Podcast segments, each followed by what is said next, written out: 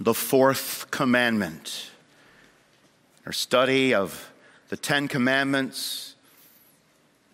The Spirit has written upon our heart to want to serve the Lord according to His word. We've come to the fourth commandment remember the Sabbath day to keep it holy. If you go in the back of your hymnals to page 891, page 891, we come to Lord's Day 38 for a summary of what the Bible teaches about the meaning and the purpose of the fourth commandment. Lord's Day 38.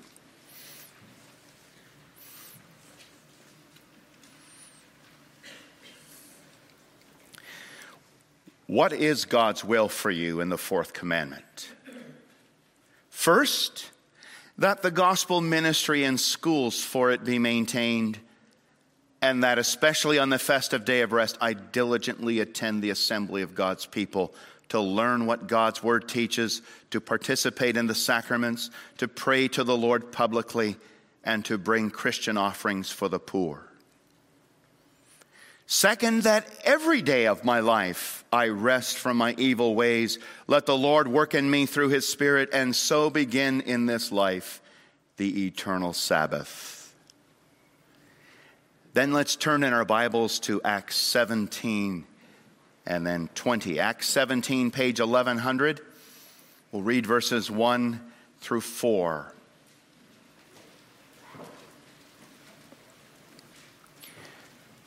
Page 1100, Acts 17, verses 1 through 4.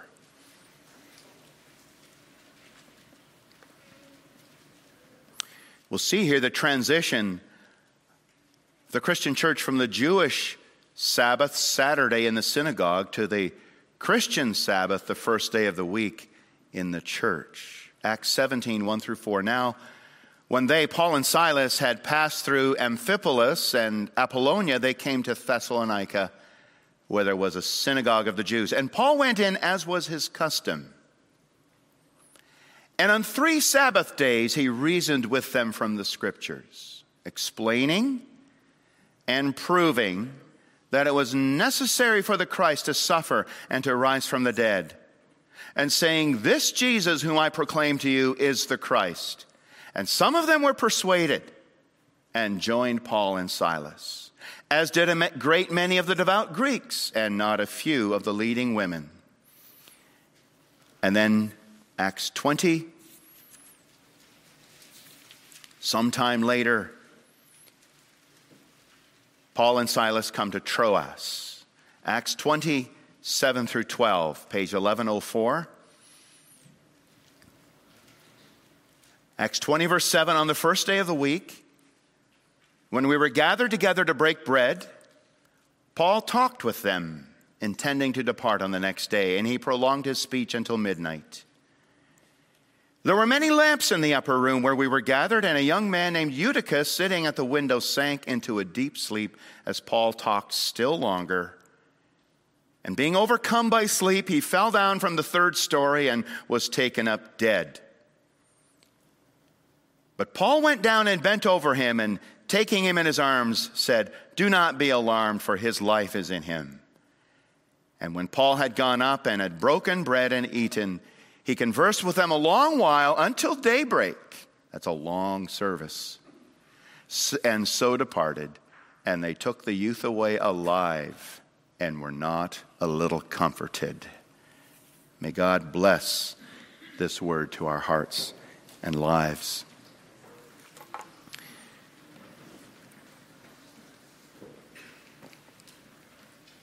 Brothers and sisters in Jesus Christ, I have a Simple question for you Can you come shopping tomorrow with me or with me tomorrow afternoon? Your answer might be sorry, I have a doctor's appointment at 2:30. Or I might ask, can you come not me. Somebody might ask, can you come to the bridal shower next Saturday morning? Sorry, I have to work that morning.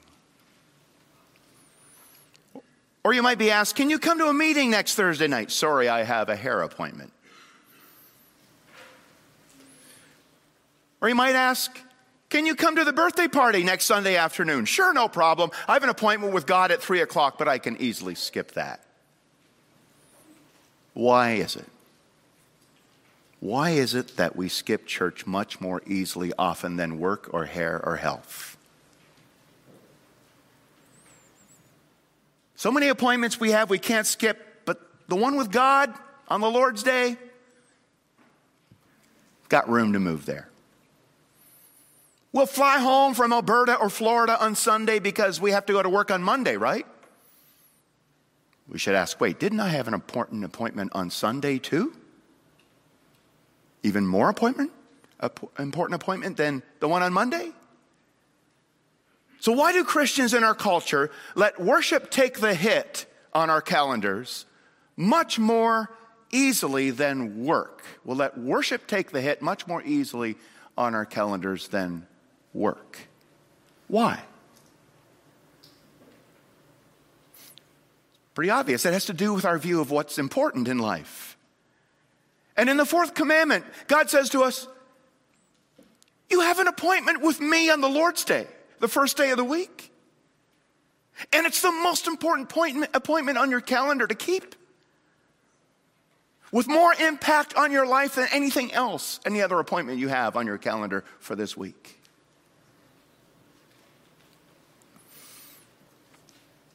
We say, Sorry, I have an appointment with God. We want to see this afternoon the positive purpose, the pressing practice, and the purifying power of Sabbath keeping. The positive purpose of the Sabbath. The first or the fourth commandment is the first commandment that starts with a positive do rather than a negative don't. Starts with a you shall rather than a you shall not. The first three, God says, You shall have no other gods before me. You shall not make for yourselves a carved image. You shall not take the name of the Lord your God in vain. Important laws stated in the negative. But in the fourth one, God changes it up and he tells me what we shall do rather than what we shall not do. Remember the Sabbath day to keep it holy. Six days you shall labor and do all your work, but the seventh day is a Sabbath to the Lord your God. On it you shall not do any work. There's a not. You shall not in the fourth commandment, but it's surrounded by you shalls. There's a don't, but it's surrounded by do. This is to say Uh, too often in church history, both among Jews and Christians, the negative has taken center stage, the don'ts. And the do has taken backstage.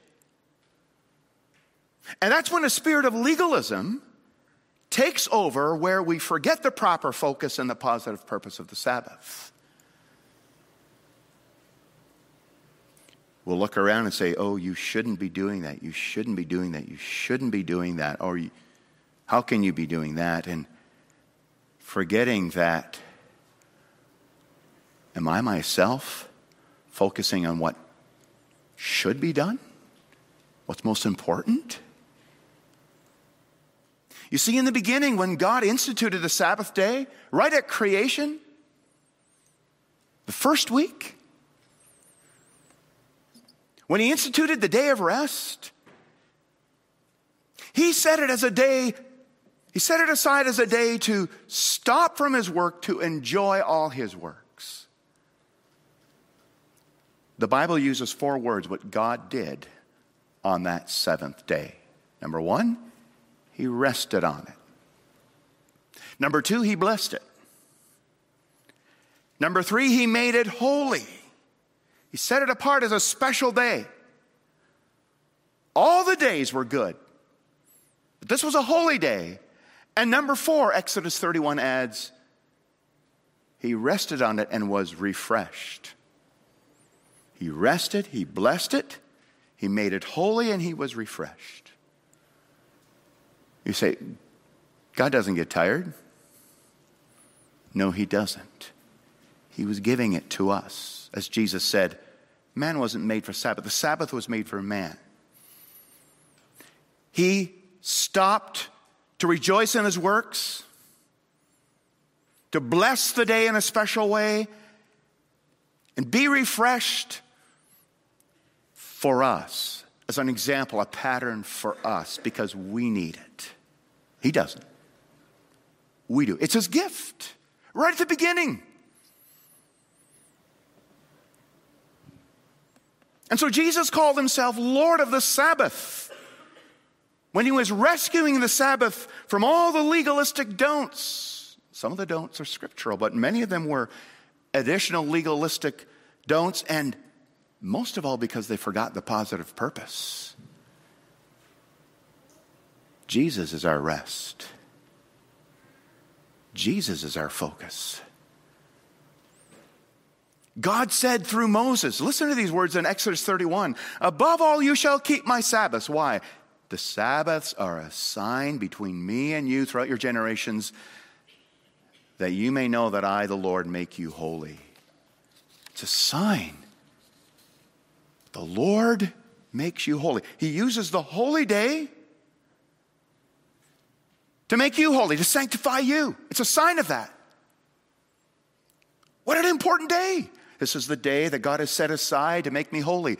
Oh, He works in me every day of the week, but there's a special day for working in me to make me holy. That's Exodus 31. Also, Exodus 31, verse 17, God says, It's a sign forever between me and the people of Israel that in six days the Lord made heaven and earth, and on the seventh day he rested and was refreshed. God gave us this day for rest for rest. Remember your rest. Well, what's that? Rest. Rest isn't sleeping, which we must do every day. No, no, no. Rest means setting a day aside to remember the Lord. Rejoice in his works and take comfort in his power and goodness. Okay? Rest means setting aside a day to remember the Lord, rejoice in his works, and take comfort in his power and goodness. And how was Israel to do this? They were to stop their work and recreations in order to gather in their synagogues to worship the Lord. Stop, gather, worship. That was the sequence. Stop, gather, worship. That's what rest looks like. Stop from your regular work, unnecessary labors and recreations. Gather, worship. That's how rest is to happen. That's not just in the New Testament, brothers and sisters, that's in the Old Testament. Sometimes we talk about the three feast days of Israel Passover, Pentecost, and the Feast of Tabernacles. And that's true, they were the three annual feasts. But if you look in Leviticus 23, and you read that later, you see there were four feasts given to Israel. Three were annual ones where they had to go to Jerusalem. The first feast day was the weekly one where they met in their local towns and synagogues. Listen, I'm going to read that. Leviticus 23. These are the appointed feasts of the Lord that you shall proclaim as holy convocations or assemblies as holy assemblies. They are my appointed feasts. And then God starts with the Sabbath. Work may be done for six days, but on the seventh day there is to be a Sabbath of complete rest, a sacred assembly, a sacred convocation. You are not to do any work. It's a Sabbath to the Lord wherever you live.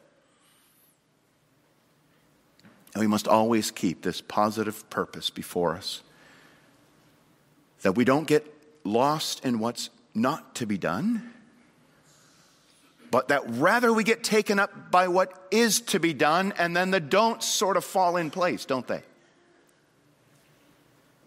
What is to be done? Rejoicing in the Lord, remembering and celebrating his works, gathering to worship him.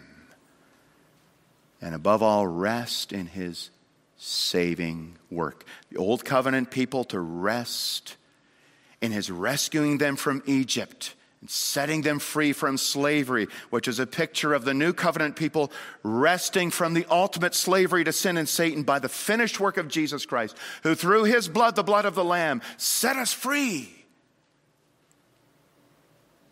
So we could serve the Lord again.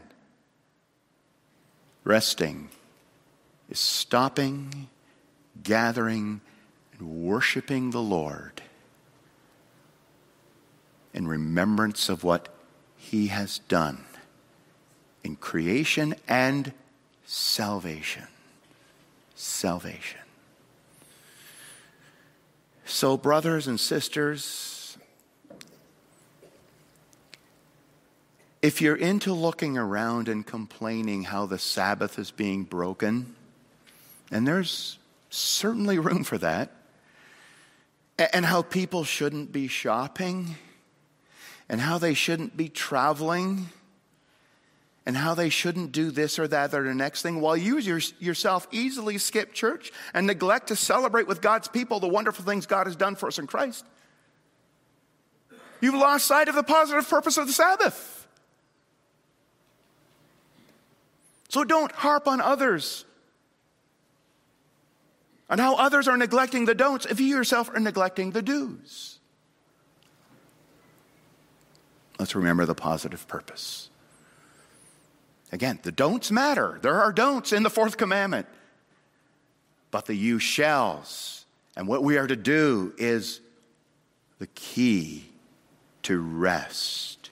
You cannot do this and not do that and not do that and not do that and have no rest because you're not resting in the Lord Jesus Christ, right? Then there's no rest at all. Secondly, the pressing practice the pressing practice of the Sabbath. Stop, worship, or gather worship.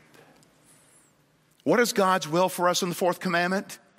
The Catechism asks, I love the answer. First, that the gospel ministry and schools for it be maintained. If we're going to have a day focused on the word of the Lord, the word of salvation, you got to have pastors and you got to have schools to train them, and you got to take care of them. Or else we don't really support the main purpose of Sabbath. So, first, that the gospel ministry in the schools for be maintained, and that especially. Here's the especially part. On the festive day of rest, I diligently attend the assembly of God's people. That's the important practice of the Sabbath that's a pressing matter for our lives. That's what Jesus did. We read in Luke 4, verse 16, that Jesus went to the synagogue on the Sabbath day as was his custom. That was his custom.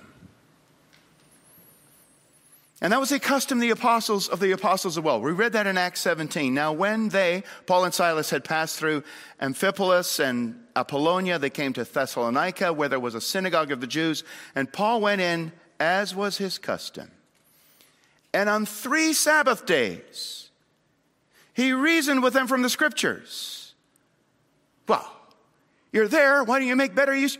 That's when they gathered. So, Sabbath day, he reasons with them from the scriptures that Christ died and rose, and so he proclaimed Christ to them according to the scriptures.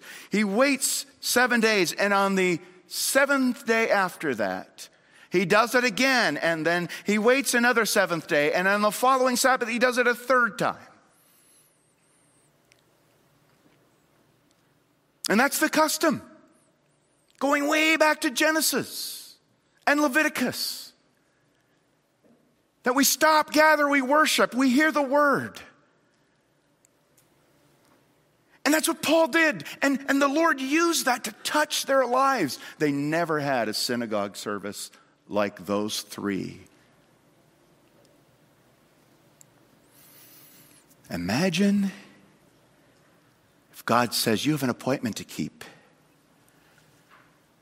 And it happened to be one of those three Sabbaths and you said, Sorry, I have a beach party. Or whatever. And the Lord has appointed that day to sanctify you, to change your life. Sorry, I have an appointment with God. Well, what did the Jewish people do in the synagogue on the Sabbath day? We wonder. What did their worship look like? And we have records, historical accounts, that here's what they did five basic things in synagogue worship they brought alms for the poor, they sang psalms, they read prayers, they read scriptures. There was a sermon interpreting that scripture, and they closed with a benediction. And Christian worship has followed the synagogue pattern. As the Catechism says, and especially on the festive day of rest, we diligently attend the assembly of God's people to learn what God, God's word teaches, participate in the sacraments, pray to the Lord publicly, both spoken and sung prayers, and bring Christian offerings to the poor. But there's a difference. We read that in Acts 20. As the Jews are being converted to Christ and the Gentiles are being added to their number, the Christian church begins to do what? Worship on the first day of the week. So there's Paul and Silas. We read in Acts 20, they're rushing on their way to Jerusalem. They want to get there by Pentecost. They're watching the clock, but they want to meet the church with the church at Troas, and they have to wait five days because it's not until the first day of the week they meet. So on the first day of the week, they get together and they worship Jesus. We read that in Acts 20, verse 7. On the first day of the week, when we were gathered together to break bread, Paul talked with them, intending to depart on the next day, and he prolonged his speech until midnight. Why the first day of the week? Jesus himself started it. He rose on the first day of the week, and that evening he met with his disciples, and then he waited seven days, and then he met with them a second time, and that second time Thomas was there too. He started it. And the church continued it. And that's been the practice of the Christian church throughout the centuries. There's an interesting letter from a pagan governor of Bithynia, Roman province, written in 106, so just after the time of the apostles. John has just died. 106. His name is Pliny the Younger. And he's writing to Trajan, the emperor. And he and Trajan are in cahoots with persecuting Christians. And Pliny's been watching their behavior, their behavior of the Christians. And here's what he wrote in a letter to Trajan. On a fixed day, he's speaking about Sunday, the Christians meet regularly early in the morning to sing hymns to Christ as if he were a God. Yeah, he is God. But that's Pliny writing. They meet early in the morning to sing hymns to Christ as if he were a God. And then it's their custom to go home and reassemble later in the day to worship again and take food. It's ordinary food, he said. He's speaking of the Lord's Supper. And one author writes, hence, although the first day of the week was a work day still, Christians hallowed it at its beginning and end, morning and evening, though corporate worship, through corporate worship and celebration of Christ's resurrection. It's really an amazing passage. It's telling us the pattern, the practice of Christian worship from the beginning. And even though it took a while in the Roman Empire for Christians to get the freedom to abstain from work on Sundays, the early church kept Sabbath by diligently attending the, the, the, assembly of God's people for evening or morning and evening worship. They were honoring Christ. They understood from the Old Testament that the purpose of Holy Sabbath is holy assembly, sacred assembly, to rejoice in God's work as He does. It still is the weekly feast day of the people of God, whether you're reading the Old Covenant or the new. And what makes it such a pressing matter, congregation, is that this is the day that God has set aside to do a special work in his people. a work we need desperately in our lives to refresh, renew, and recharge the batteries of our faith in this present evil age. And you see Paul preaching Christ crucified and risen from the dead in Thessalonica and how God worked power in that Sabbath assembly, and some Jews were persuaded, many Greeks, and not a few leading women. And then the same over there in Troas. They're breaking bread in remembrance of Christ. Paul's preaching Christ from the scriptures to them. They're being encouraged in their faith. They're being fed the bread of heaven. They're doing this on the first day of the week. It's a pressing need for every believer. It's not a sport, it's an emergency. So we set apart the Sabbath of the first day of the week to meet. We need, or we meet to remember. We remember to rest. So we set apart the Sabbath to meet. We meet to remember. We remember the Lord to rest. And if there's no setting aside Sabbath, there's no meeting, there's no remembering, and there's no resting. What happens to your Sabbath, brothers and sisters? This is consistent throughout church history, and you and I will be no exceptions. What happens to your Lord's Day use is what's going to happen to your faith. It really is. You, you can be a hypocrite and use the Lord's Day and have no advantage, but if you do not use the Lord's Day, you slowly let it fade from your life and become easygoing about it and not be diligent in attending the assembly of God's people, you'll eventually slip away from the kingdom. Because that's the day where God, in a special way, sanctifies his people where he assures you of his love for you. Because sometimes after a week of sinning, you think, How can God love me? He reminds us of the work of Christ on the cross and that our sins are all forgiven. And he fills us with his spirit through the instruction of the word to teach us how to live so that we might be encouraged and refreshed on our journey the, to the promised land of heaven. It's like we're like whales or dolphins. You need to come up for air, or you won't survive your life and your work in the water, in the ocean. So we need to surface and come up for air on the Sabbath so that we can go back to our work and calling for the rest of the week.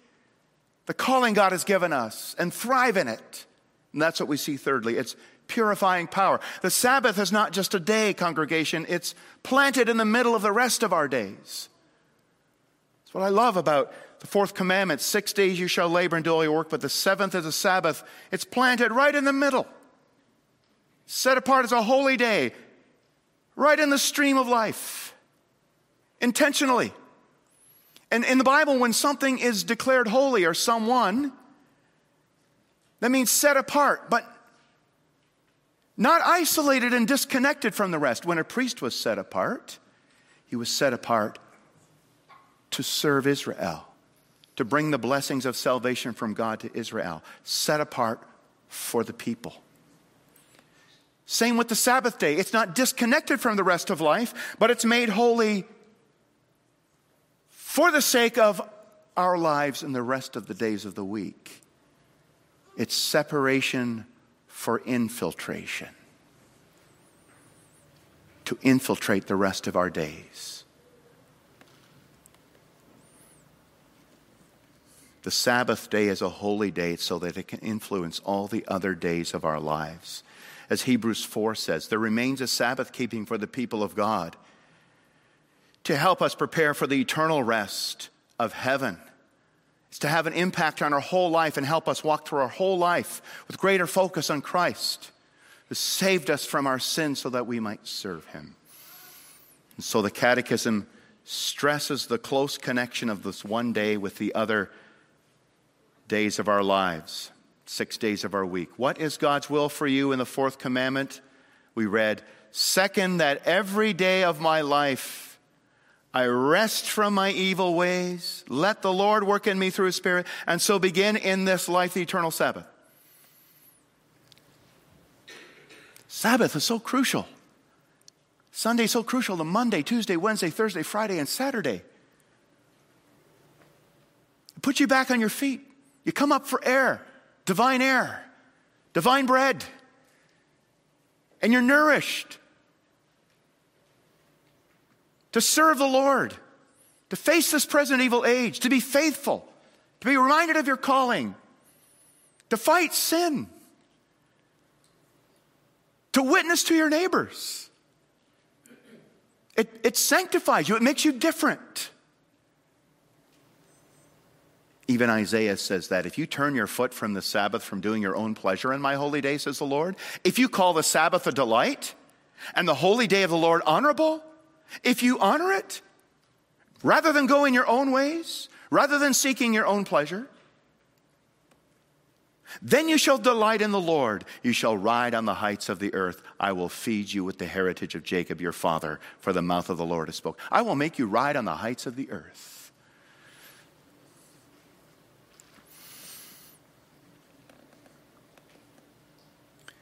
The Lord has set up an appointment with us on his holy day here particularly to meet with us at 9.30 and 3 o'clock. It's a very important appointment to keep because the lord of all the earth our savior he wants to talk to you. He wants to listen to you. He wants to hear you sing. He wants to tell you you're forgiven he wants to preach Christ to you. He wants to remind you of your calling. He wants to encourage you in your spiritual family. You're not alone, you belong to a body. He wants to energize you for service. There's so much going on. It's the most important appointment on your calendar, brothers and sisters. And when someone says, I'm co- coming over to your house at three, you say, Sorry, I have an appointment with God. Come at five. Or if someone says the Christmas dinner is on Sunday afternoon this year, hope to be there at five. But you'll miss, I'm getting a better dinner here. Come watch over my house, watch NASCAR with me at two. Sorry, I have an appointment to keep.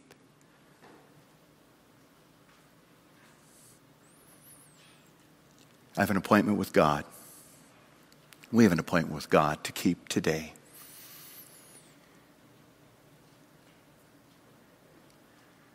So we got to get used to keeping our appointments with Him because the most important things that happen in your life happen in Lord's Day worship.